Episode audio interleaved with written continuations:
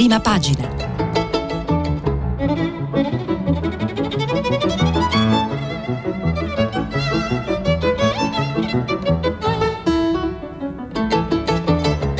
Questa settimana i giornali sono letti e commentati da Stefano Cingolani, editorialista del quotidiano Il Foglio.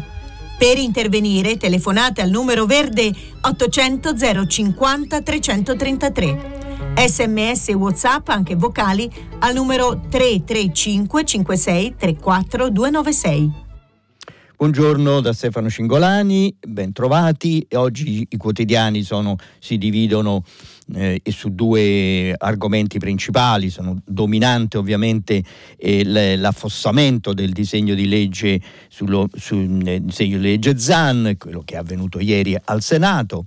I quotidiani si dividono sono abbastanza, abbastanza, divisi e schierati insomma, in, in, due, in due, campi, anche, anche, i giornali, anche i grandi giornali di informazione, non solo i partiti come è avvenuto ieri eh, al Senato. L'altro grande tema riguarda la legge di bilancio. Oggi il Consiglio dei Ministri si, si, appresta a vararla. Ancora il tema dominante, la questione dominante all'interno della legge di bilancio è quella delle eh, pensioni. Qui ci sono molti eh, analisi, approfondimenti che, eh, che leggerò eh, successivamente.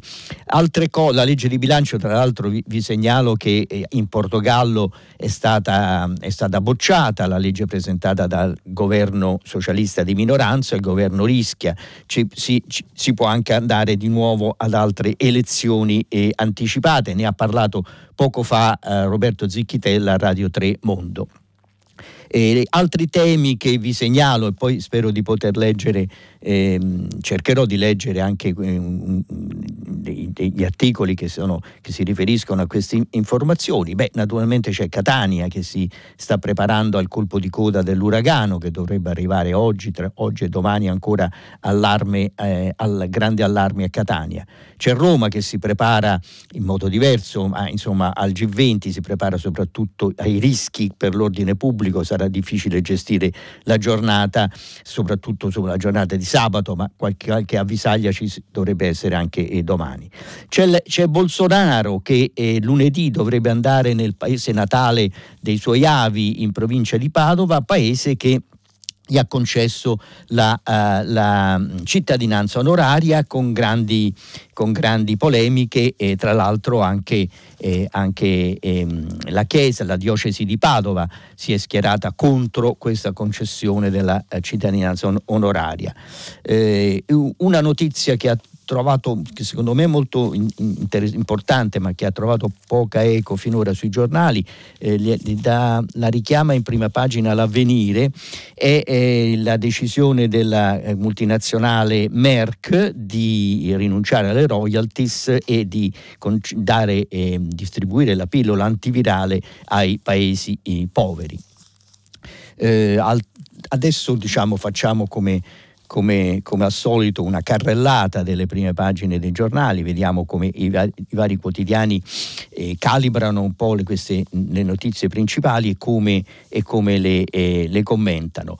Eh, il Corriere della Sera ehm, mette come, come, come, titolo d'apertura le pensioni, il governo va avanti con quota 102, reddito più controlli, addio al cashback, questo è un po' il, il titolo di sintesi.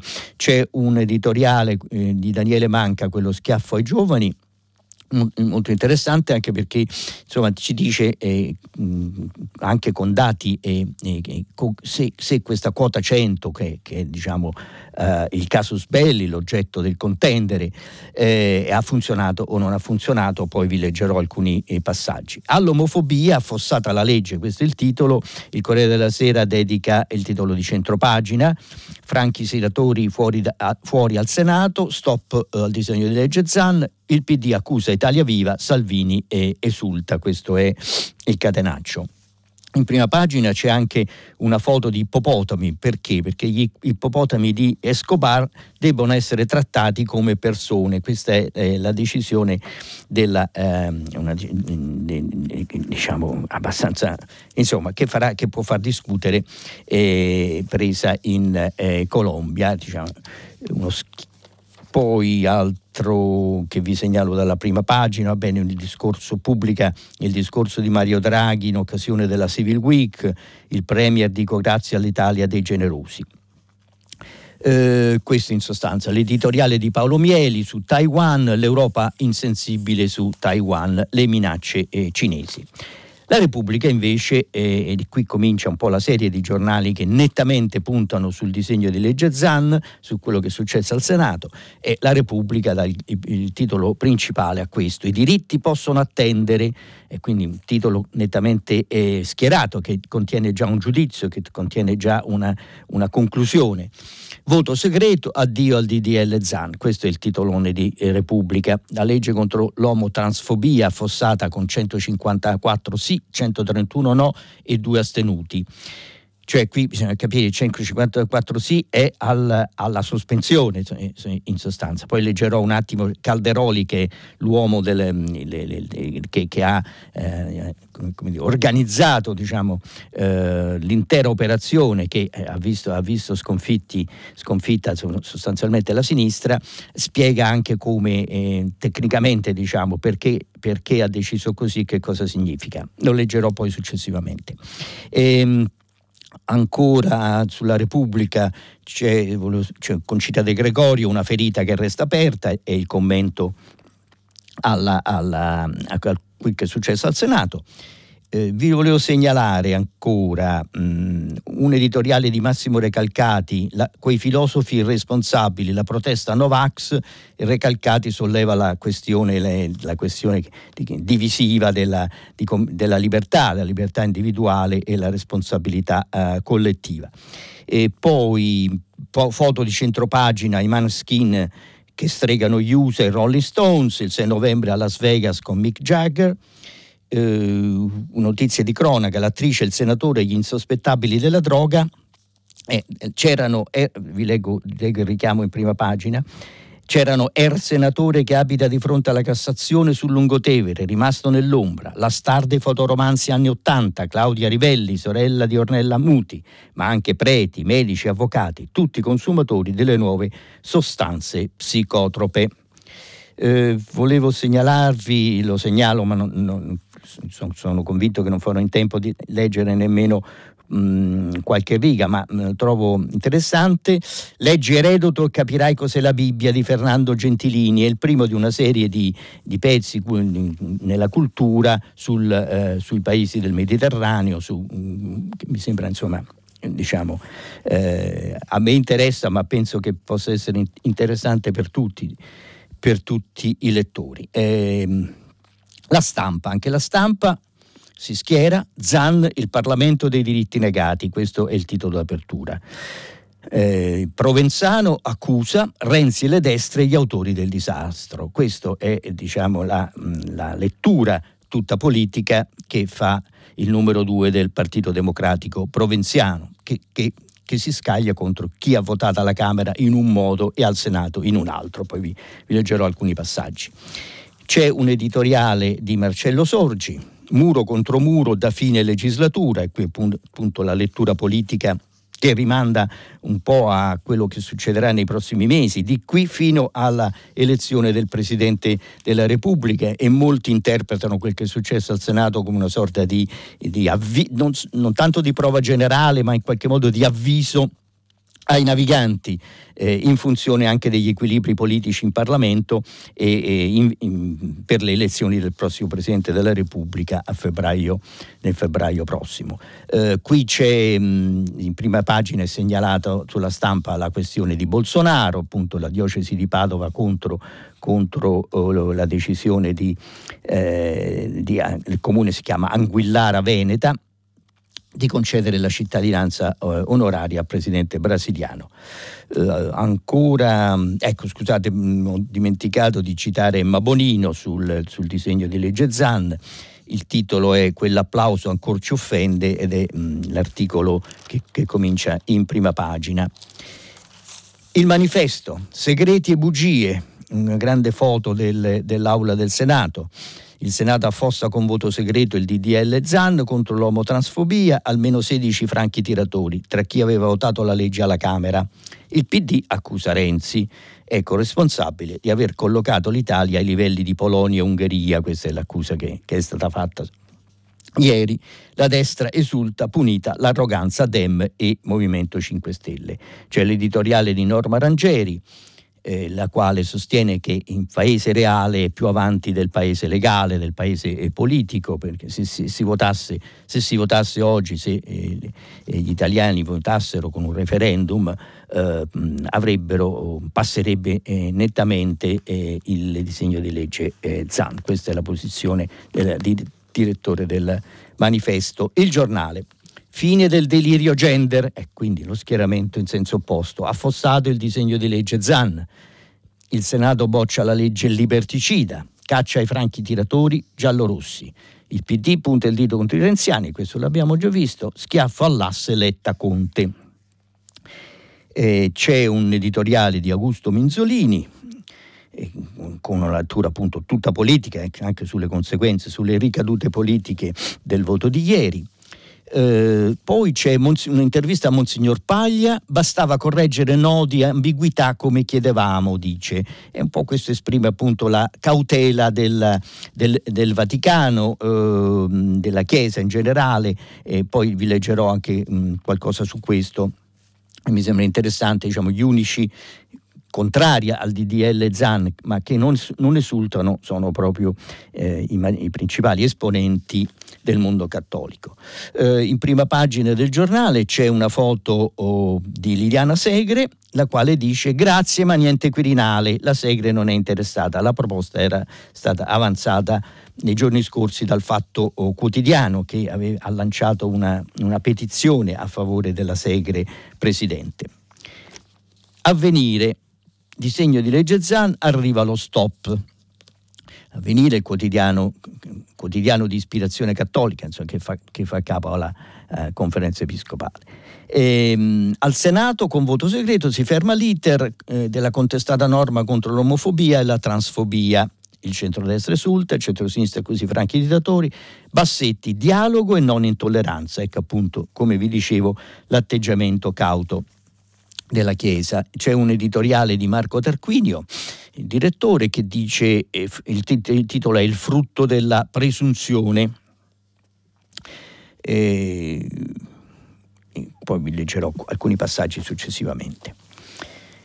Il mattino, col mattino da eh, prima pagina un, c'è un, un, titolo che cerca di dare un po' la sua chiave di interpretazione a quello che, che, sta succedendo, tutto quello che sta succedendo in questi giorni, mettendo insieme un po' la rottura con i sindacati sulle pensioni, cosa, cosa c'è, eh, le, le, difficoltà di questa legge di bilancio, questi, ovviamente quello che è successo al Senato. E il titolo è La fine della Pax Draghiana. C'è un articolo di Adinolfi che poi vorrò leggervi alcuni passaggi, mi sembra molto molto interessante. Ehm, il messaggero, quota 102 solo per un anno, quindi il suo titolo principale è sulla eh, legge di bilancio e sulle pensioni.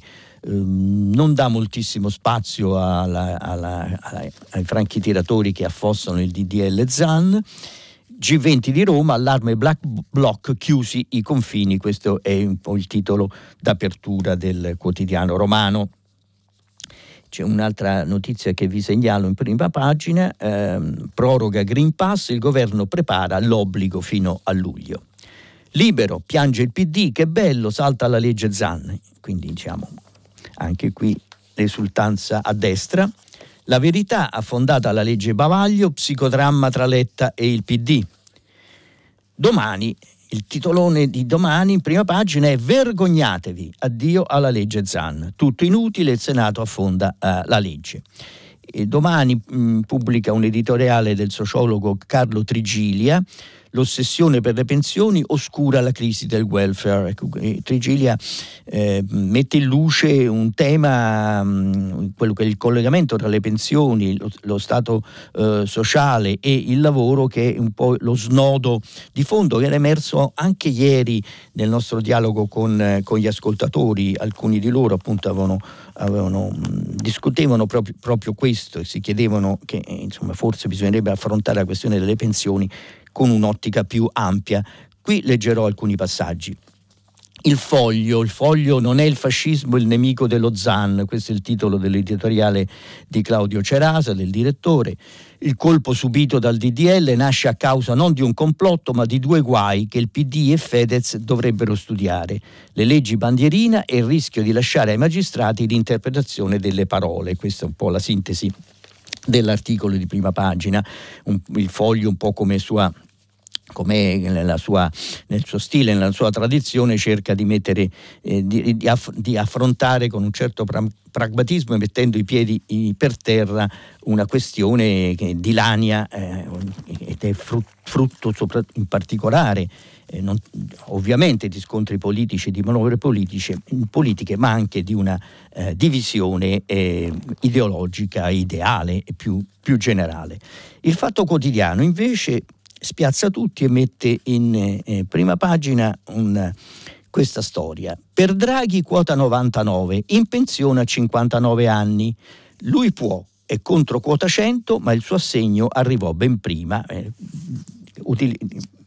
Draghi è già in pensione dal eh, 2006, eh, utilizzato, diciamo, utilizzando le leggi, le leggi eh, precedenti, poi insomma se, se, c'è un ritaglio di tempo insomma, vi leggerò anche, anche questo. Però andiamo innanzitutto alla, al merito della questione delle, delle, delle divisioni, delle, dello scontro e della sconfitta uh, della sinistra ieri al uh, Senato. Qui comincio dalla Repubblica e dalla, dall'articolone di Annalisa Cuzzocrea che eh, racconta un po' quello che è successo, che è successo ieri.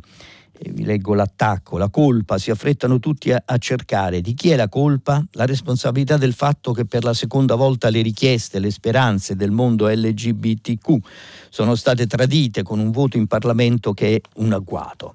Era già fallita nella scorsa legislatura l'approvazione di una legge contro l'omotransfobia, una legge che dica solo non posso odiarti, picchiarti, discriminarti per quello che sei. Era fallita in mezzo a grandi promesse, ritenteremo, ce la faremo. E invece tutto si è infranto su metà dell'aula di Palazzo Madama, che urla sguaiata per aver sconfitto l'ex maggioranza giallorossa o quel che ne resta. E l'altra metà, che guarda impietrita il cartellone con le palline verdi e rosse e comincia a contare e si è infranta anche, anche l'idea del nuovo ulivo lettiano. Eh, si sono uniti in questo voto tanti desideri, continua Annalisa Cuzzocrea, quello della destra di dare una manifestazione di potenza anche e soprattutto in chiave quirinale, quello di un pezzo di coalizione giallorossa di manifestare il suo disagio rispetto ai progetti dei leader, quello dei perdenti delle amministrative di dire vedete è un'illusione, qui non potete più vincere, ragioni che con il DDL ZAN approvata alla Camera da una maggioranza che al Senato non si è riproposta non c'entrano nulla. Questo è, è importante perché effettivamente eh, anche, in fondo anche sui giornali troviamo poco, eh, eh, poca analisi su, sui, eh, sui contenuti, sulle, eh, sulle divergenze di merito è naturale che se ne è parlato moltissimo in tutto questo tempo, eh, però oggi, insomma, nel giorno, il giorno clou, forse, forse, i lettori hanno bisogno di capire, vabbè, ma insomma, che cos'è, quali sono, eh, qual è l'oggetto del container, quali sono i punti, i punti che dividono. Possiamo provare a capirlo meglio dal, dall'articolo di Paolo Rodari, che in realtà è dedicato alla Chiesa, la posizione della Santa Sede. La Chiesa incassa lo stop, ma non chiude al dialogo, sì una legge più giusta, questo è il titolo del, eh, dell'articolo. La Chiesa ottiene quello che voleva, ma non si parli di vittoria, dicono in Vaticano. Lo stop in Senato al DDL ZAN contro l'omofobia, infatti, è visto nelle sacre stanze solo come la possibilità di aprire la strada a quel dialogo tra le parti più volte auspicato dai vescovi italiani, al fine di rivedere i punti più controversi della legge. Spiega non a caso il presidente dei vescovi italiani, il cardinale Gualtiero Bassetti, che l'esito del voto conferma, virgolette, la necessità di un dialogo aperto e non pregiudiziale in cui anche la voce dei cattolici italiani possa contribuire all'edificazione di una società più giusta e solidale. La presidenza della CEI aveva espresso perplessità sul testo con due note diffuse il giugno 2020 e il 28 aprile 2021, ma insieme aveva chiesto più dialogo per arrivare a un testo che fosse il più possibile condiviso. Secondo Bassetti, una legge che intende combattere la discriminazione non può e non deve perseguire l'obiettivo con l'intolleranza. E ancora, tra l'approvazione di una normativa ambigua e la possibilità di una riflessione diretta, un confronto franco, la Chiesa sarà sempre a fianco del dialogo.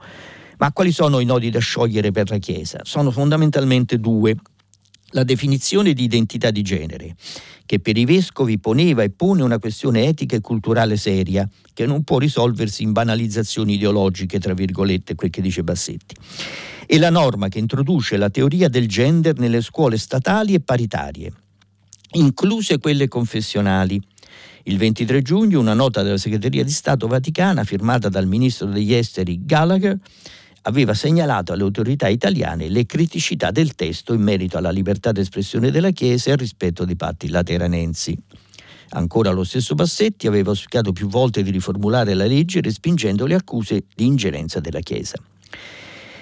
E insomma, questi sono un po' i due punti che, che dividono, mh, che dividono per, per, che, mh, sono, in, sostanzialmente sono questi, diciamo, ecco, anche eh, quella parte laica del, eh, che, della destra che, che, si opposta per ragioni di contenuto e non per ragioni di schieramento puntano su questi due temi, la definizione di identità di genere e poi la ehm, la, diciamo, la, teoria del gender introdotta nelle scuole e in tutte, in tutte le scuole.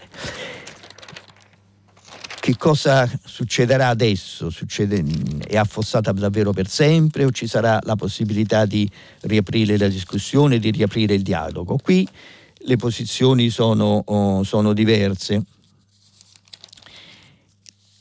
Dice per esempio Calderoli, e questo lo prendo dal Corriere della Sera che pubblica l'intervista a, a pagina 3, il titolo è Così li ho battuti, dovevano aspettarselo. E dice Calderoli, ma non è vero che non si potrà più riparlarne per altri sei mesi. Io non riesco a capire una tale ignoranza dei regolamenti. Non si può ridiscutere se la si ripresenta uguale, ma se si parte da una base diversa si può e come. E infatti Salvini ha proposto di ripartire dal suo testo ma questo mette in luce di nuovo il volersi attaccare alla bandierina da parte della sinistra. Perché lo dice, le chiede Marco Cremonesi? Perché, se anche fosse andato male il voto segreto, risponde Calderoli, il Parlamento ora ha scadenze importanti di fronte e dunque del provvedimento anti-omofobia non si sarebbe parlato comunque per mesi. Quindi in teoria certo si può riaprire tutta la trattativa, però in, in pratica, in concreto, insomma, se ne parlerà nella prossima uh, legislatura. Calderoli spiega anche, è lui che, che, ha intro, che, ha introdotto quella che viene definita la tagliola, eh, cioè il ricorso al, al, voto segreto su una richiesta di sospensione. Mi è venuto naturale, spiega Calderoli, quando ho visto che sulle questioni pregiudiziali, sulle richieste di sospensiva, il centrodestra era già andato molto vicino alla vittoria. Ho pensato che con il voto segreto avremmo portato dalla nostra qualcun altro e così è stato. E chi è stato? Eh, a, a, sul, vi segnala ancora sempre a pagina 2 del Corriere della Sera un, un, un articolo um, su, su, quali saranno probabilmente su, su, cosa succederà dal punto di vista concreto anche e procedurale e Alessandra Rachi che spiega servono mesi per ripartire e va presentato un nuovo testo quindi calende greca come dicevo probabilmente prossima eh, legislatura. E qui ecco chi è stato chi è stata la caccia al colpevole come scriveva la, Annalisa Cuzzocrea sulla Repubblica. Eh, Alessandro Zan, l'autore del disegno di legge, eh, intervistato dal Corriere della Sera, pagina 5, dice Italia Viva alla Camera votò compatta per il sì, adesso flirta con la Lega, l'accusa quindi ai renziani di aver fatto, giocato di sponda con la Lega per battere non solo merito, nel merito il, il disegno di legge, ma per dare una lezione, tra virgolette, al eh, PD di Enrico Letta che soprattutto dopo i successi e alle, alle, elezioni amministrative ha in qualche modo alzato troppo la testa, ha pensato di, di, diciamo, di poter navigare con il vento in poppa. E allora il, il, Alessandra Rachi intervista Zan che gli dice allora eh, il suo DDL è morto, come si sente? Sono abituato a pensare sempre a cosa fare di nuovo il giorno dopo senza fermarmi, ma così non me l'aspettavo proprio. Cos'è successo secondo lei? Con il voto segreto non si può sapere, non lo potremo mai sapere con certezza, ma in fondo i numeri precisi in questo caso non importano, contano poco. Che vuol dire? Che è evidente il quadro politico, quello che è successo in questi mesi. Italia Viva si è messa a flirtare con il centrodestra e con la Lega. Dopo c'è stato il cambio ed è arrivato il governo di Draghi. Il partito di Renzi si è messo in testa di voler essere l'ago della bilancia del Senato, ma forse non si sono resi conto di cosa stavano facendo e qui l'accusa è si sono avvicinati al partito che è, nemico Or, eh, che è amico di Orban e di Duda, il leader ungherese e quello, e quello polacco. Ma la questione eh, eh, centrale è quella che pone prima Zan, cioè Renzi vuole eh, dimostrare che lui può essere l'ago della bilancia e anche in funzione delle scadenze prossime, la più importante delle quali è quella eh, per il Presidente della Repubblica. E qui diciamo quello che eh, voglio leggere alcuni passaggi dell'editoriale di Marcello Sorgi, Muro contro muro da fine legislatura, il titolo sulla stampa. L'affossamento al Senato del disegno di legge Zan contro l'omotransfobia è piena responsabilità di Matteo Salvini e del centrodestra, scrive Sorgi, che lo hanno chiesto e ottenuto con 154 voti contro 131. Ma non solo. L'esito dello scrutinio dimostra che almeno una ventina di senatori, forse di più, dato che anche in Forza Italia sono emerse delle riserve, nel segreto dell'urna hanno preferito dissentire, schierandosi contro le indicazioni dei rispettivi partiti. In questo senso no, sono lacrime di coccodrillo, quelle del centro-sinistra, a cominciare dal segretario Enrico Letta, che solo adesso, ma non a luglio, si era rassegnata a trattare su possibili emendamenti per allargare il consenso, incerto nell'aula di Palazzo Madana. In molti Riconoscevano infatti che il, il testo presentava incongruenze. Ora, c'è da chiedersi se effettivamente una trattativa, una revisione un, eh, del testo eh, solo avrebbe ovviamente allungato i tempi, ma non tanto questo, ma effettivamente avrebbe davvero portato a una nuova formulazione, a un accordo, a un compromesso come quello che si, augura, si, augurava, si augura la Chiesa, come, come ho letto prima nelle, cose del, eh, nelle dichiarazioni eh, di, di, Bassetti, ma um, non, se, se, la lettura prevalente, se la, le ragioni prevalenti sono di, politiche, sono veramente questo messaggio in vista del Presidente, dell'elezione del Presidente della Repubblica, io personalmente dubito che si sarebbe arrivati a un eh, compromesso. Comunque, diciamo, forse sarebbe stato utile tentarlo in ogni, in ogni caso e non cercare il braccio di ferro eh, a tutti i costi. E che altro di questo, diciamo, io ho segnalato le cose, le cose principali. Eh, ecco, volevo segnale, leggervi un passaggio proprio mh, mm, di, dell'editoriale di Augusto Minzolini sul giornale, che è appunto tutto politico, il 110%, diciamo così. Eh, scrive Minzolini, il voto di ieri è stato non solo un pizzino di Matteo Renzi al leader dei democratici, ma anche la fotografia delle tante anime che compongono il PD e delle mille fazioni in cui si dividono i 5 Stelle. Un segnale che non si esaurisce sul DDL Zan, ma soprattutto è un monito per una battaglia ben più strategica, quella che riguarda l'elezione del nuovo inquilino del Colle. Inoltre la vicenda di ieri evidenzia un baco nella strategia di Letta. Se l'asse con il PD rimedia simili figuracce in un Parlamento in cui i grillini hanno il doppio dei seggi che gli assegnano ora i sondaggi, è evidente che l'idea guida della politica di Letta, cioè l'asse preferenziale con Conte, non va da nessuna parte. Soprattutto il nuovo Ulivo, che è nella mente del segretario del PD, si infrange sulla incompatibilità tra l'aria centrista e quella grillina. Beh, adesso diciamo per concludere su, su, su, sul, sul DDL ZAN e in qualche modo aprire una finestra sugli altri grane che il governo si trova ad affrontare. Eh, vi devo leggere eh, rapidamente alcuni passaggi dell'editoriale di Massimo Adinolfi, il cui titolo è Partiti, sindacati e riforme, fine della Pax draghiana. Scrive Adinolfi sul mattino. Lo stato di emergenza nazionale è prorogato fino al 31 dicembre, ma la data non significa granché né per la misura più importante di contrasto alla pandemia attualmente in vigore, il Green Pass, che presumibilmente si protrarrà anche quella data, sì, sembra che durerà fino a luglio, tra parentesi, è quello che c'era anche sul, eh, sui giornali oggi. Però la Pax Augustea segnata dall'avvento di Mario Draghi alla guida dell'esecutivo è già in pericolo e il rumore della conflittualità politica e sociale non è più confinato sullo sfondo. I temi in agenda trasmettono tutti qualche motivo di tensione, tra i partiti e all'interno dei partiti, come anche nei rapporti con le parti sociali. Tanto per cominciare, quota 100.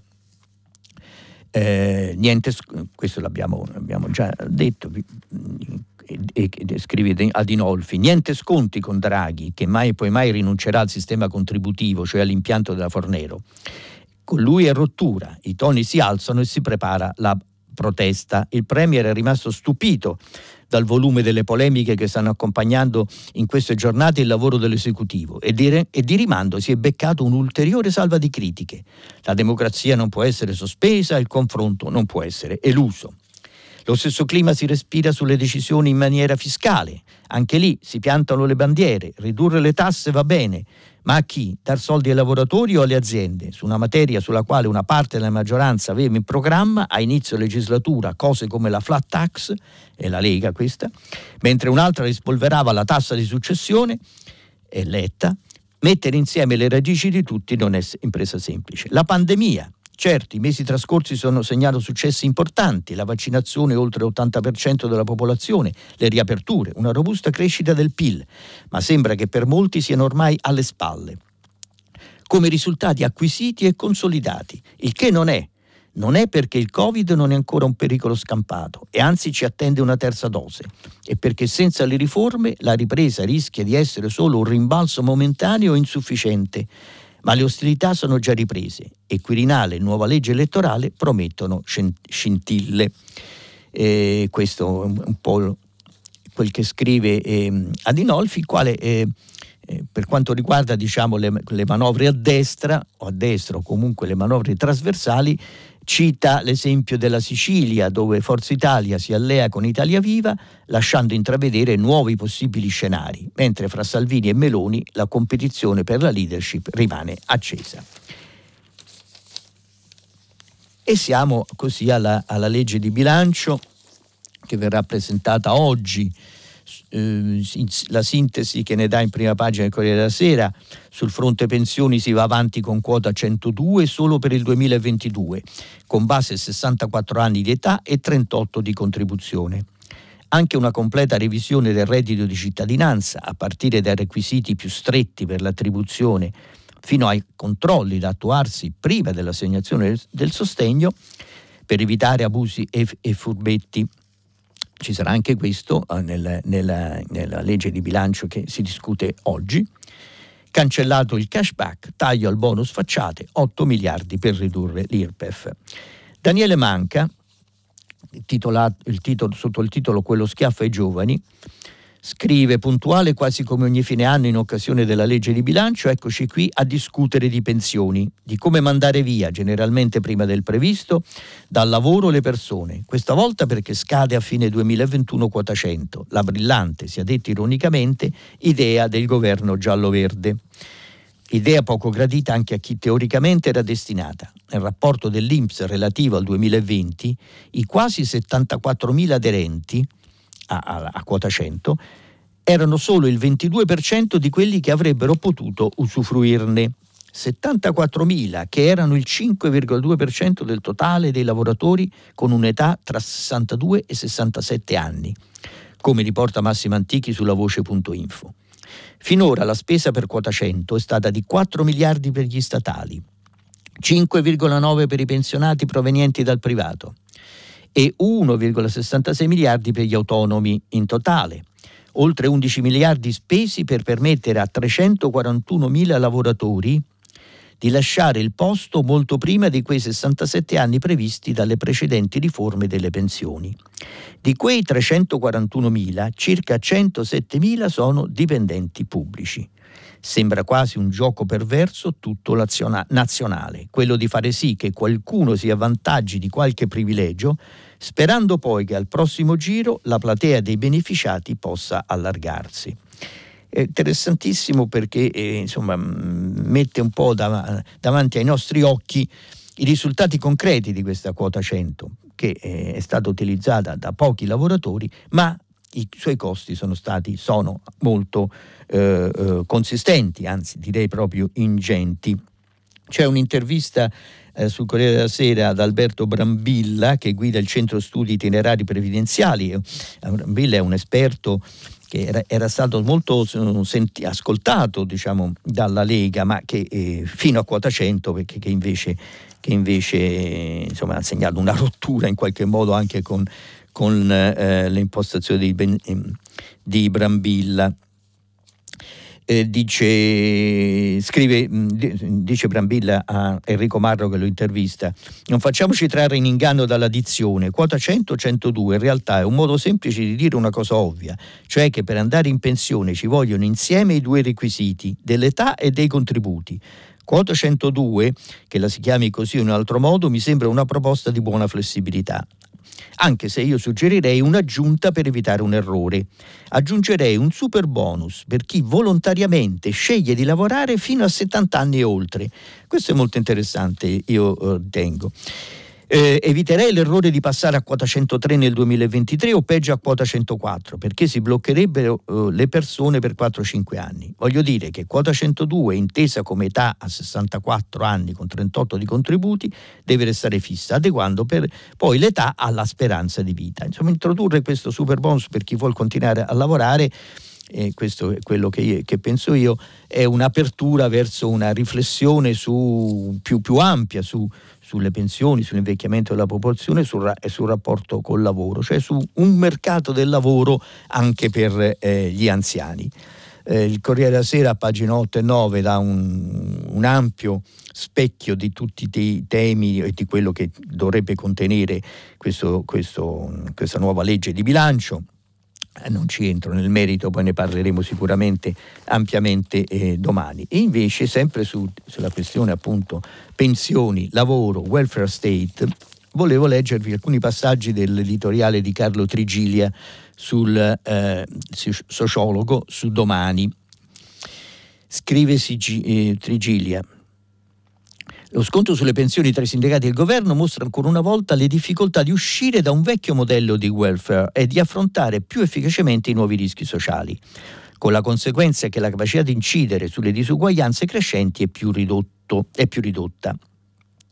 È vero che la spesa sociale per abitante è da noi più bassa che nei principali paesi europei, ma le pensioni ne assorbono più della metà, un dato assolutamente anomalo nel contesto europeo, Cos- così come lo è quello della spesa per abitante per pensionamenti anticipati, 380 euro contro i 130 della media UE.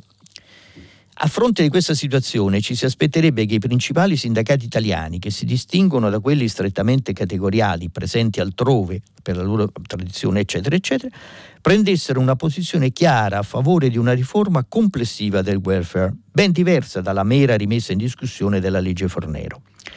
Così come ci si aspetterebbe che facessero sentire la loro voce il principale partito della sinistra, ma anche le forze che si richiamano a un liberalismo inclusivo. Porsi l'obiettivo di una vera riforma vuol dire in pratica cercare di seguire il percorso compiuto dai paesi centro-nord europei e in particolare da quelli scandinavi. Due sono le componenti essenziali di tale percorso, il rafforzamento della previdenza integrativa e la maggiore e più efficace copertura dei nuovi rischi sociali legati alla cresciuta discontinuità e precarietà dei nuovi rapporti di lavoro e al mutamento delle relazioni familiari divenute anch'esse più instabili. Questo, questo è un tema che è stato sollevato uh, ieri anche nel, nel, dialogo con gli ascoltatori, da un ascoltatore il quale aveva detto ma perché anche, anche noi non pensiamo a fare come fanno i paesi nord europei, compresa la Germania, potenziando la previdenza integrativa. Sotto il primo profilo si tratterebbe di chiedere sostegno e incentivazione della previdenza integrativa, appunto, sia nella forma occupazionale che personale, anche con formule innovative più adatte al nostro paese. Questa strada è già stata seguita da tempo da altri paesi europei, in Germania il 70%, 70% dei lavoratori è coinvolto contro il 20% da noi, insieme al, all'innalzamento dell'età pensionabile. In prospettiva, con il passaggio al contributivo, diventa questa una strada ineludibile, specie per i giovani, ma non solo, per non far scendere troppo l'ammontare delle pensioni rispetto alle ultime retribuzioni. L'altra tendenza che ci trova molto indietro, scrive Trigilia, riguarda le cosiddette nuove politiche sociali rivolte alla famiglia, specie per incoraggiare l'occupazione femminile e rivolte anche alla formazione e riqualificazione continua del lavoro. Anche da questo punto di vista siamo molto lontani dagli standard di alcuni paesi europei, ma come si vede non è di questo che discutiamo. Su pensioni e eccetera, eh, basta per, per oggi, ripeto domani sono quasi certo che ne parleremo uh, ampiamente. Volevo invece leggervi un attimo la, questa, questa, notizia che a me interessa colpisce, colpisce, anche se non è stata molto approfondita, quella della Merck, la pillola antivirale ai paesi poveri. Merck per prima cede la licenza è il titolo del, dell'ampio articolo a pagina 9 dell'avvenire. Elena Molinari da New York scrive Merck rinuncia alla royalty in 105 paesi per la sua pillola antivirale che in fase sperimentale ha dato risultati impressionanti nella cura del Covid e suscita così le speranze di una maggiore condivisione di farmaci e vaccini da parte delle società farmaceutiche. Il gruppo americano Merck ha infatti annunciato un accordo di licenza volontario per favorire l'accesso globale a prezzi accessibili al molnupiravir, molnupiravir, un medicinale che si è dimostrato in grado di dimezzare ricoveri e morti negli adulti con Covid ad alto rischio di progressione verso forme gravi.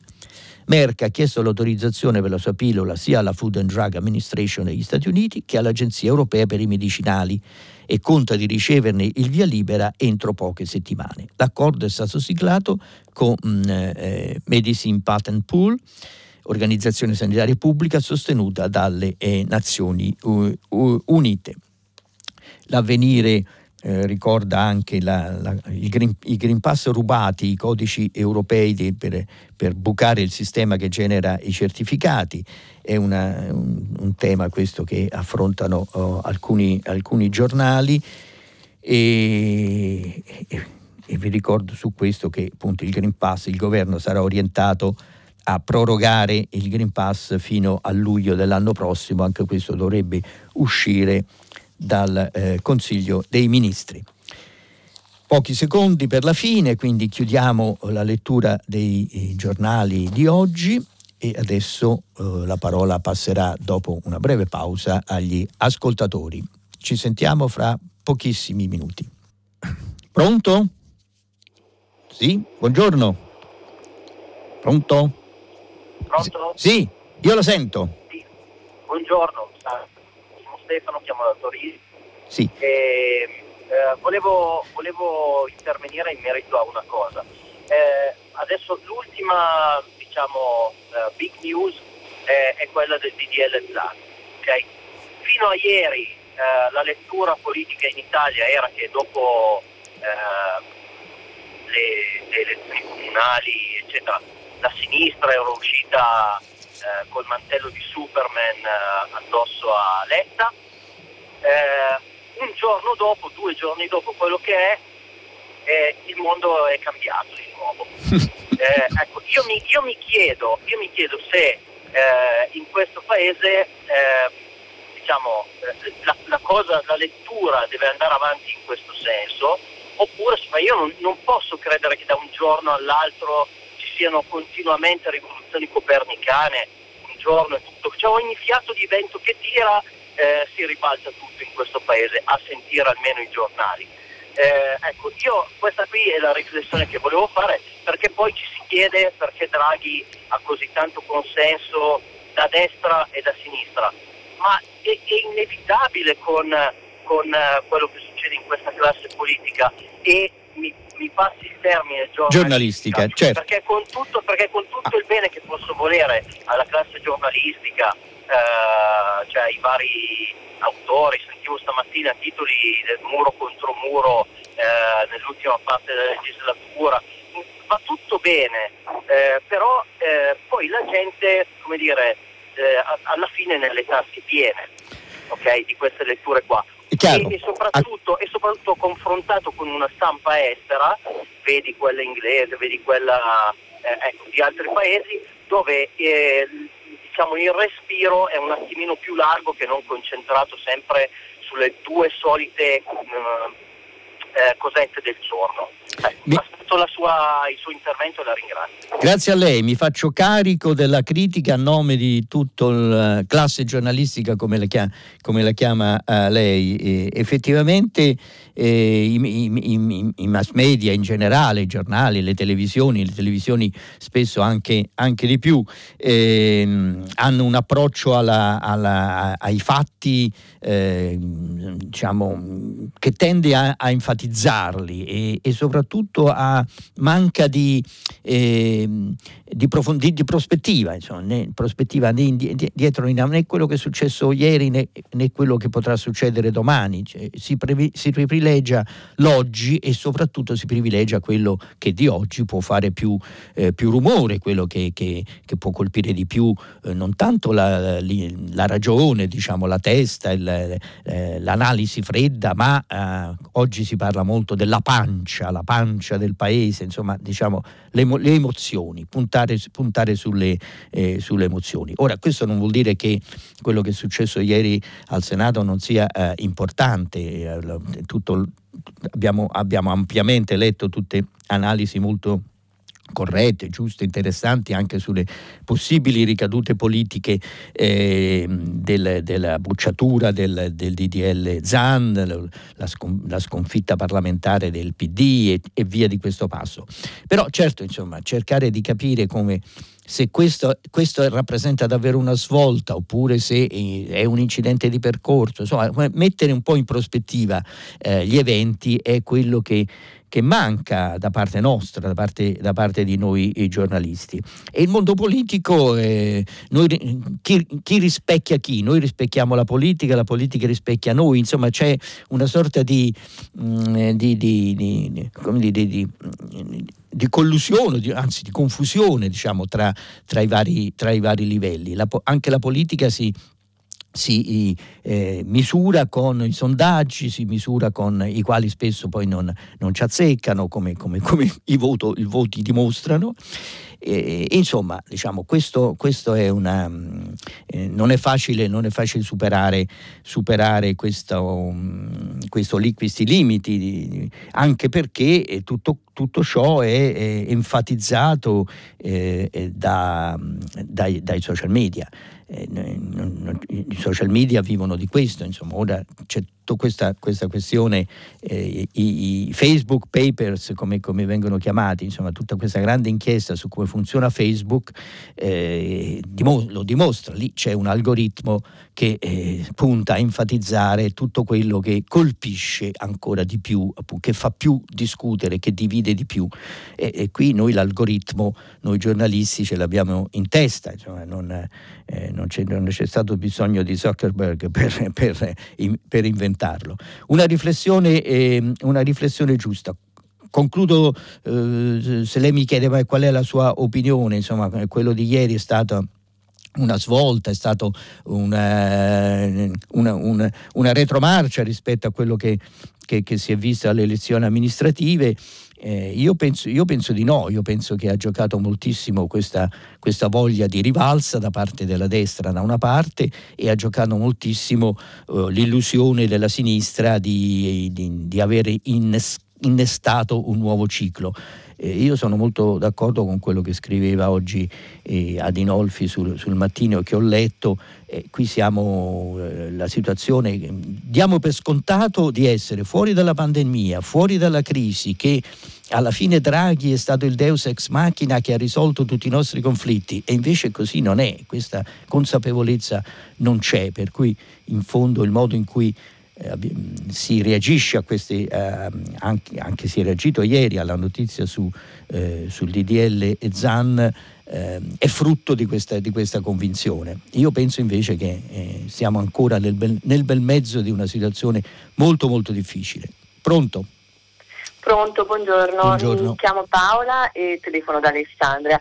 Eh, no, ho riferito alla, alla, telefonata precedente prima di fare il mio intervento, non diamo la colpa solo ai social media, ma se in Italia si discute di politica, fra virgolette, come si fa nei talk show, eh, non lamentiamoci. Poi, se questi sono lo specchio delle, di quelli che saltano perché si affossa la legge sui diritti o, per, o del, di come parlano i giornali di politica, questo non lo so.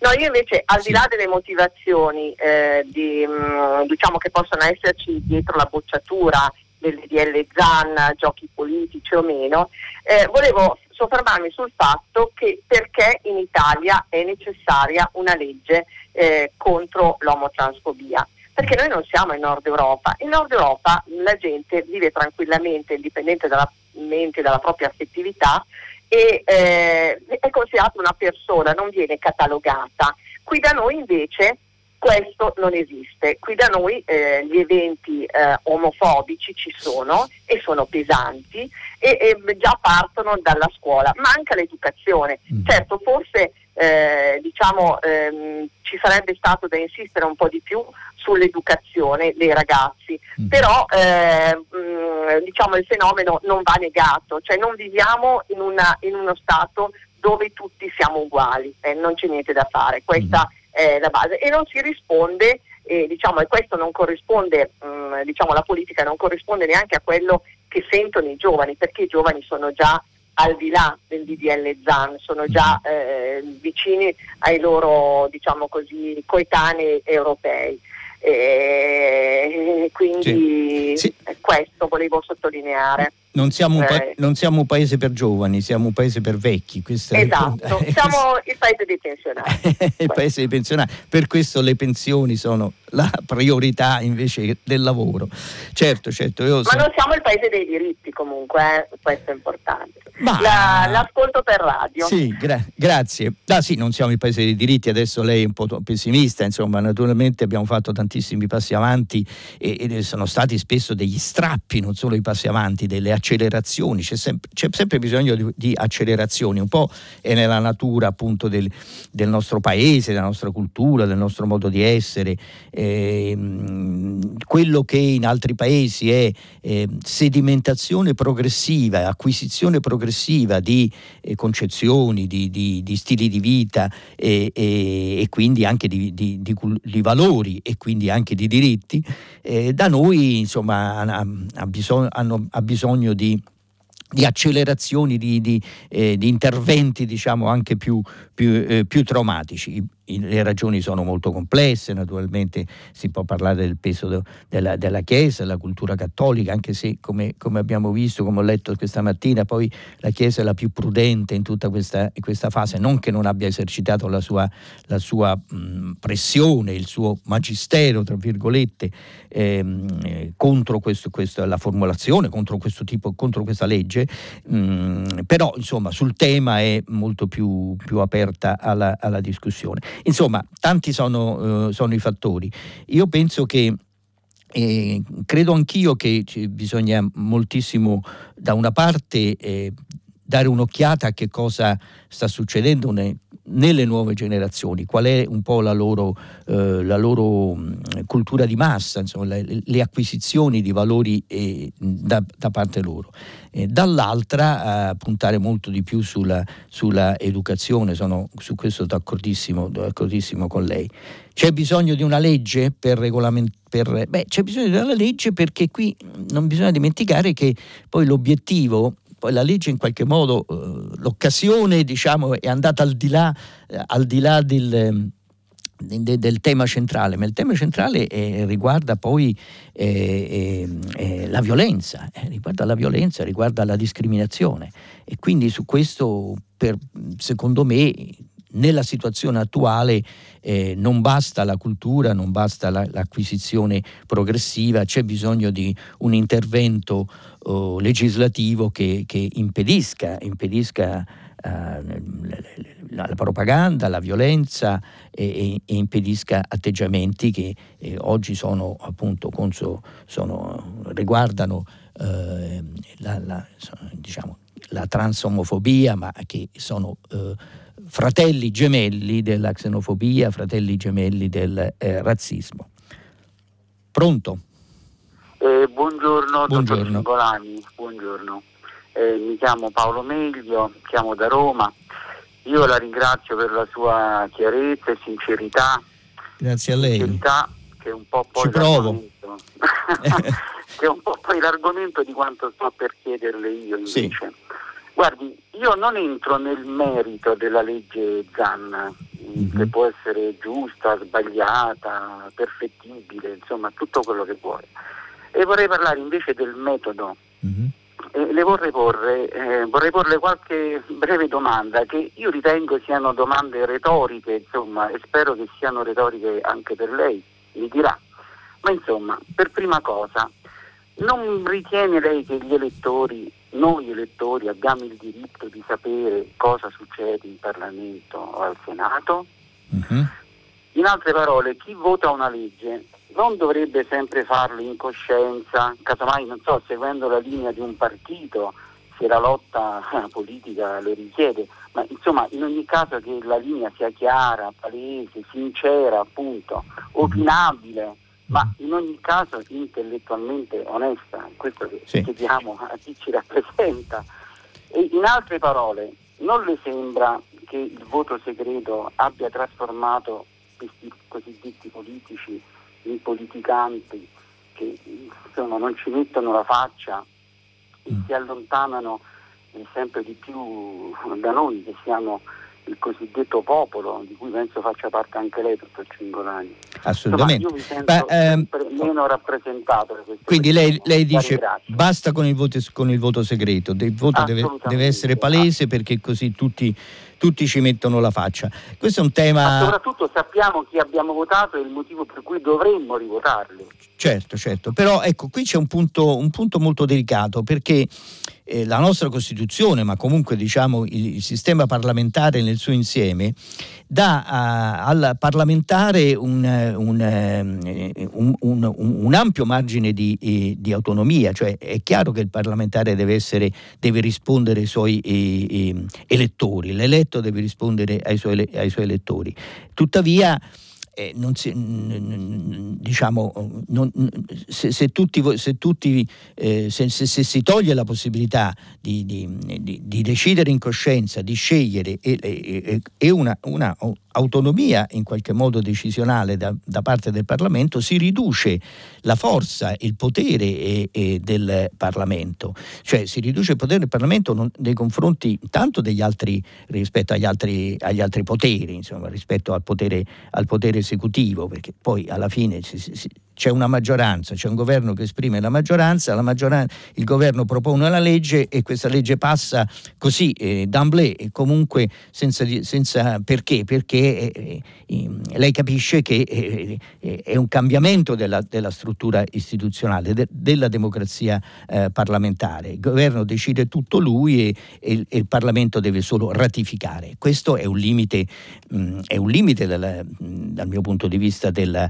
della democrazia eh, parlamentare e soprattutto è una, eh, una riduzione della, eh, del bilanciamento dei poteri, dell'equilibrio dei poteri che è le, la chiave, secondo me il punto, il punto chiave della, della democrazia parlamentare. Eh, quindi quello che lei dice da una parte esprime beh, la, il bisogno di una maggiore vicinanza tra degli eletti, degli eletti tra eletti ed elettori e, e, e che, che, gli, eletti rispondano diciamo, delle loro posizioni, delle loro idee a que, a, a, agli, agli, elettori, quindi una maggiore vicinanza tra popolo e suoi rappresentanti, ma dall'altra diventa una, uno strumento a, do, a doppio taglio perché poi alla fine è il potere esecutivo che domina su tutto e che domina sia sugli eletti sia sugli, eh, sugli elettori. Insomma, è una questione veramente molto, molto spinosa eh, togliere il voto, il voto segreto eh, e, e, limitare il potere del, eh, del Parlamento. questo non so se francamente io personalmente non sono d'accordo, però penso che chiunque tenga a, all'assetto democratico basato appunto su, su, su sull'equilibrio tra, tra, i poteri, credo che eh, tutti abbiano a cuore questo, eh, questo tema. Pronto? Pronto, buongiorno. buongiorno. Sono Franco e telefono da Parma.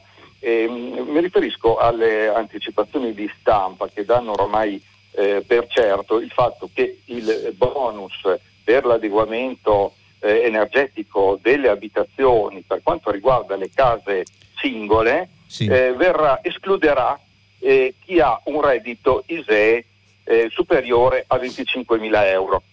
Mm, io volevo eh, fare questa riflessione con lei, cioè quando eh, anche la, la, stampa annuncia che attesta che in un paese l'evasione fiscale è altissima, questo in Italia è stato dato eh, anche poco tempo fa, è stato confermato questo dato. Ebbene, quando un governo esclude dai benefici chi ehm, eh, dichiara i propri redditi, fra l'altro non alti, perché qui siamo a un, a un ISEE di 25.000 euro, si, che include anche la proprietà della casa, quindi si parla di redditi medio-bassi, no? mm-hmm. ma comunque quando esclude un beneficio chi, chi, dichiara il proprio reddito dà un doppio schiaffo al contribuente, perché da una parte il contribuente paga anche per chi non paga e dall'altra parte eh, gli evasori si trovano a far parte dei redditi bassi e quindi vengono anche a beneficiare di questi eh, provvedimenti eh, da cui i contribuenti leali sono invece esclusi. Quindi è un doppio schiaffo. Poi per quanto riguarda il bonus 110%, eh, di cosa stiamo parlando? Nel senso che eh, vengono inclusi invece i condomini milionari dei centri città dove abita tutto. Sì, pronto? E sì. quindi sì eh, è chiaro. Sì. È, è finita la, la, la, mia riflessione, le chiedo il suo parere. Ma guardi, io penso che sì, 25.000 euro sono francamente sono eh, formulati in questo modo, poi sono redditi bassi sostanzialmente, insomma, quindi eh, il, il, limite, il, limite, mi sembra, mi sembra troppo, mi sembra inadeguato. Più, lei pone però una questione più generale, insomma, l'evasione fiscale falsa falsa tutto perché eh, se noi poniamo dei, dei, dei parametri collegati a i parametri fiscali, eh, questi valgono soltanto per chi, paga, per chi, paga, le tasse. Chi non paga le tasse eh, sfugge a qualsiasi, a qualsiasi parametro. Eh, questo è, un, è un, un, po' una situazione, un circolo vizioso, è una situazione un po' senza, eh, senza sbocco, difficile eh, non definire dei parametri sulla base del reddito, del reddito, del reddito e patrimoni, insomma, ma mh, nello stesso tempo sappiamo che soltanto eh, chi è corretto eh, rischia di essere penalizzato in sostanza. Eh, non ho una risposta, nel senso che la lotta all'evasione fiscale è un, è un tema che ogni volta, ogni governo, da, io lo sento da quando, da quando, avevo i calzoni corti, la, la, nostra priorità è la lotta all'evasione fiscale. Io eh, la mia sensazione è che al di là delle intenzioni, tutti vogliono ovviamente le, le, che, ci, che, ci, sia il minimo di evasione fiscale o che non ci sia del tutto, però la mia sensazione è che c'è un grande consenso di fatto patto alla, alla, evasione fiscale, è un po' una sorta di, di patto non, non, detto, insomma le cose non funzionano, i servizi non sono adeguati, la pubblica amministrazione come si sa insomma, è, è quel che è, e, con le amministrazioni locali non, non, hanno il controllo del territorio e quindi insomma arrangiatevi in sostanza. È l'invito ad arrangiarsi eh, che eh, è stato, è stato diciamo, poi il collante di un, di un, di un patto uh, perverso uh, tra, uh, tra, tra, un patto perverso tra, tra diciamo, eh, i cittadini e le, e le, istituzioni, tra i partiti e, e, gli, e gli, elettori. Arrangiatevi è un po' il filo, è stato il, a lungo il filo conduttore. Temo che sia ancora, ancora oggi eh, il filo conduttore. Eh, ovviamente si potrà dire, beh, ma allora fate funzionare l'amministrazione, fate funzionare eh, i servizi e, e certo, giustamente bisogna fare così, però questo non significa che eh, eh anziché battersi per far eh, eh, funzionare meglio le cose, far funzionare meglio i servizi, insomma, adattiamoci, non paghiamo e, e facciamo quel che, quel che vogliamo. Eh, vasto programma. Uh, io sono diciamo, avanti nel, nell'età per cui c'è un po' di, di scetticismo nella mia, nella mia, risposta, insomma, però forse un po' di realismo anche. Pronto? Eh, pronto, buongiorno. Eh, sì. Mi chiamo Fiammetta, telefono da Torino. Ehm, io volevo sottoporle una mia riflessione su la questione del DDL ZAN. Eh, premetto, io sono una donna transgender mm-hmm. e mh, ovviamente sono amareggiata per sì. il fatto che questo DDL sia stato dedicato sì. sulla mia morte, come direbbe Guccini.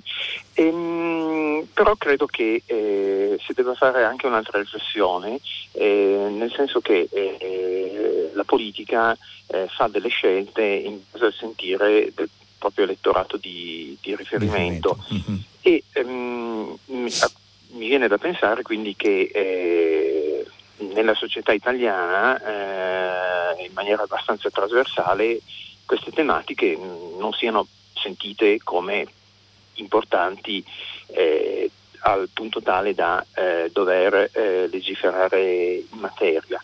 Mm. E l'altra riflessione un po' più amara eh, è che ehm, mh, mm, mi dispiace che mh, mm, eh, si debba eh, legiferare per, per spiegare diciamo, ai cittadini che determinati atteggiamenti nei confronti di eh, persone eh, o eh, idee o, o, che altro non possono essere improntati alla violenza, che poi necessariamente non significa eh, violenza fisica, molto spesso c'è una violenza verbale, c'è una certo. violenza discriminazione, alle, alle, certo. discriminazioni, esatto, certo. legata all'esclusione, eh, che, che, riguarda mh, non soltanto eh, le persone eh, LGBT, eh, riguarda banalmente certo. gli immigrati, riguarda eh, i disabili, riguarda le persone magari eh, socialmente ed economicamente disagiate. Adesso mi fermo qui perché non voglio poi entrare certo. in una questione più ampia eh, del discorso. Sì, sono d'accordo con lei, infatti eh, accennavo prima eh, proprio al fatto che eh, insomma, questo è un, eh, la, la, si può discutere e va discussa, secondo me va rinegoziata eh, la legge ZAN, ma in qualche modo mh, mm, è una, un'anticipazione, un, un, un, un, passo importante eh, per quel che riguarda più in generale il tema della, della discriminazione, il tema della, della lotta alla, alla eh, al razzismo, alla xenofobia, insomma, soprattutto all'atteggiamento oh, che, di, che, si, che si, a quest'idea del diverso, insomma, a quest'idea della separazione, a quest'idea della ghettizzazione, insomma, a questi, tutte queste pulsioni che ci sono nella società italiana, e non solo in quella italiana, lo, lo, lo sappiamo che ci sono eh, eh, un po' ovunque e che eh, invece vanno, vanno combattute. Per questo dicevo prima che in fondo delle leggi, diciamo, dei regolamenti, è vero che la questione riguarda, eh, è, un, è, un, problema di cultura, è un problema di educazione, ma de, delle leggi, delle regolamentazioni, delle norme eh, servono, servono perché insomma serve una, una spinta, un, eh, serve un, un momento di, di rottura, qualcosa che dica, beh, insomma, qui questi sono i limiti, oltre, oltre non si può andare, la discriminazione, si, la violenza, eccetera, sono in questa società, in questo paese sono eh, puniti. Eh, quindi io credo nello stesso tempo sono convinto che anche tra gli elettori eh, dei partiti di, di, destra, anche tra gli elettori della Lega, eh, non una, una, non prevalga un atteggiamento di, eh, di discriminazione, di esclusione, di, eh, un, ci sono questi, questi fenomeni, sono, sono forti, credo che sia una responsabilità dei leader dei partiti non combatterli e non porre dei limiti, dei limiti oltre i quali non si, può, non si può andare all'interno dello stesso partiti e dello stesso elettorato. Però insomma da questo punto di vista io penso forse ha ragione la direttrice del, del manifesto Norma Rangeri quando dice che poi la società civile è più avanti rispetto alla società politica, insomma forse o comunque speriamo, lasciatemi sperare che sia così. Pronto? Buongiorno, sì, sono buongiorno. Giorgio da Como. Volevo riferirle che sono stato ricoverato qualche mese fa in un grande ospedale milanese per un intervento e in camera con me c'era un uomo di un signore della mia età di Potenza in Basilicata che mi raccontava che, di avere un fondo agricolo e di non trovare nessuno che lo aiutasse mm. nei lavori di piccolo fondo agricolo, non era una grande tenuta. Uh-huh. E questo a causa del reddito di cittadinanza, siccome egli intendeva assumere regolarmente con contributi INE a norma di legge, le persone preferiscono uh-huh. mh, non fare questi lavori. Allora, una soluzione parziale del problema, perché secondo me il reddito di cittadinanza non va eliminato, è quello che si avviene da anni in Belgio, cioè gli uffici di collocamento, gli uffici del lavoro, a coloro che hanno l'indennità di disoccupazione, danno ogni giorno un invito per il giorno successivo a un mhm. orario variabile, mhm. in modo che la persona deve presentarsi e ovviamente in quell'occasione gli vengono proposte delle uh-huh. possibilità di lavoro. Ma la necessità di recarsi i navigatori in quel caso lì hanno questa funzione di, anche di controllo ovviamente, un controllo indiretto sì, certo. rende difficile poi contemporaneamente lavorare. Una cosa analoga che in Loce, in un bel film, ha descritto nell'Inghilterra, l'Inghilterra teceriana molto rigida, in cui si vede un, un ex muratore, credo, un metalmeccanico, non ricordo, cardiopatico che disoccupato deve andare in giro a dimostrare all'ufficio di collocamento, oltre a utilare tanti moduli, eh, che, che, lui sta cercando il lavoro. Sì. Il film è, è drammatico, in, vedendolo ho pensato che in Italia avrebbe avuto problema risolto perché lui muore poi di infarto, avrebbe avuto la, l'assegno di invalidità dall'Inps che da noi mm. viene dato per chi non è in grado di riprendere il lavoro. Ecco, comunque anche il modello inglese, anche in Svizzera c'è qualcosa di analogo. Bisogna sì. dimostrare ad AI di di attivarsi per cercare di attivarsi il lavoro. il lavoro. Beh, questo è un po' il, il tema che, che, viene, che, è stato posto anche alle, dal, dal, governo italiano, cioè quando si, si pensa appunto di eh, riformare il reddito di cittadinanza, si pensa di farlo proprio eh, rendendo più stringente il legame eh, con, la ricerca, con, la ricerca, di lavoro, stringente e cogente, cioè nel senso che poi fino a quanti, quante eh, offerte di lavoro si possono rifiutare, questo è un po' un punto, insomma.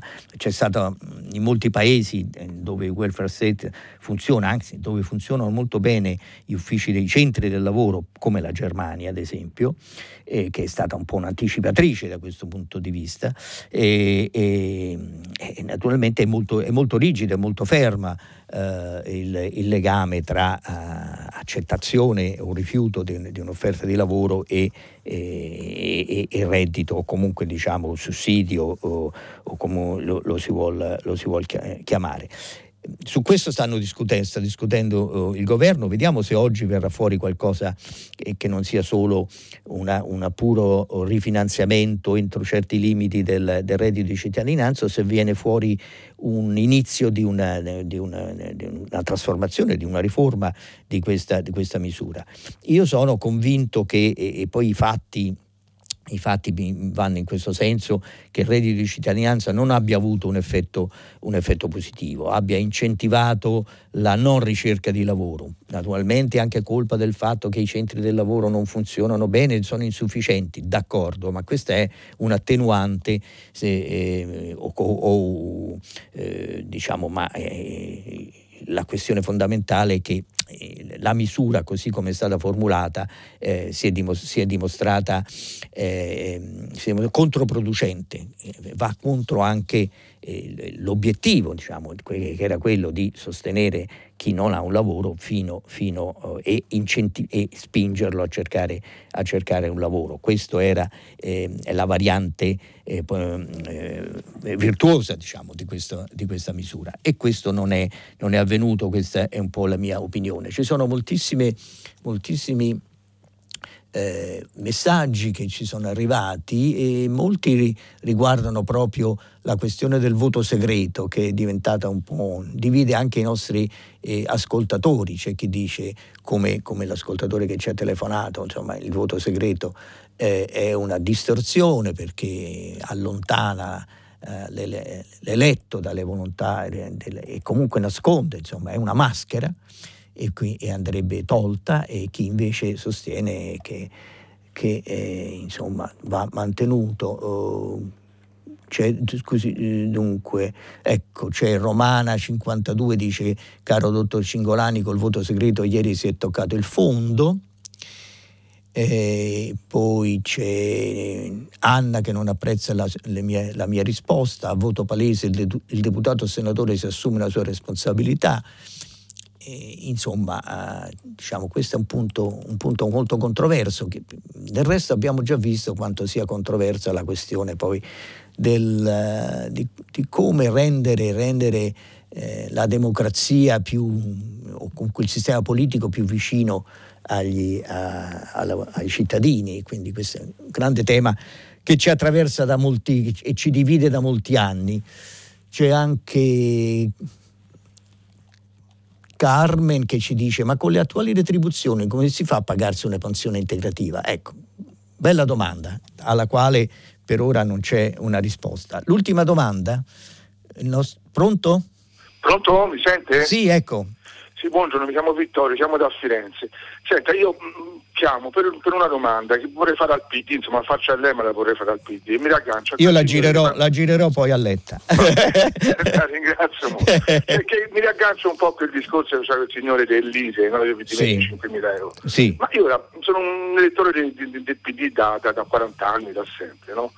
Ma io mi sto chiedendo, ma questo PD quale classe sociale va a difendere? Cioè, se si va a vedere, va a difendere un po' gli evasori perché fa quella cosa che faceva prima. Sulle pensioni non ha preso previsione in posizione se non quella di stare con Draghi e quindi dare addosso a chi è sotto, chi è vicino alla pensione.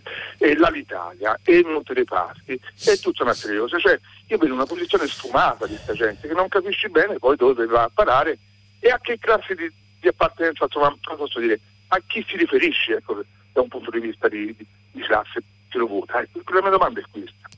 Beh, grossa domanda naturalmente, io la, la girerò appunto se posso al, al segretario del, del PD Letta, il quale tra l'altro ha esordito dicendo che vuole dare un'identità più chiara più al, al, PD, un'identità naturalmente in negativo, cioè fare del PD il partito contro avversario, avversario di, di Salvini e della Lega, eh, ma anche un'identità in eh, positivo. Questa identità è multipla, molto, il PD è un organismo molto complesso e anche diviso al suo interno, c'è la componente eh, laburista, chiamiamola così, quella, quella, più socialdemocratica, quella più legata ai sindacati, al mondo del lavoro e, alle, ai, loro, eh, e ai, loro, problemi, c'è una, una, componente più basata su quella che, che, viene chiamato il partito dei diritti, in sostanza diciamo che guarda più in modo trasversale eh, ai, ai, diritti sociali, insomma alle questioni dei, dei, che riguardano i, i ceti medi, eh, insomma è una, una, una, una struttura molto, eh, molto complicata. Io credo che il PD abbia bisogno di una grande discussione al suo interno per trovare una sintesi o trovare un punto di equilibrio tra queste sue eh, anime diverse, anime che poi alla fine sono in conflitto, come um, si è dimostrato in qualche modo anche ieri, perché non sono mancati solo i voti dei renziani, sono mancati i voti, come tutti scrivono, anche di alcuni eh, senatori all'interno del, eh, del PD eh, questione aperta, secondo me, è la questione chiave, politica chiave anche dei prossimi mesi. Bene, abbiamo concluso anche oggi, sono le 8.40 e 32 secondi. Ci sarà adesso il giornale radio, poi Vittorio Giacopini con pagina 3, primo movimento e tutta la città ne parla che prenderà uh, per approfondirlo uno dei temi posti da voi ascoltatori. A domani.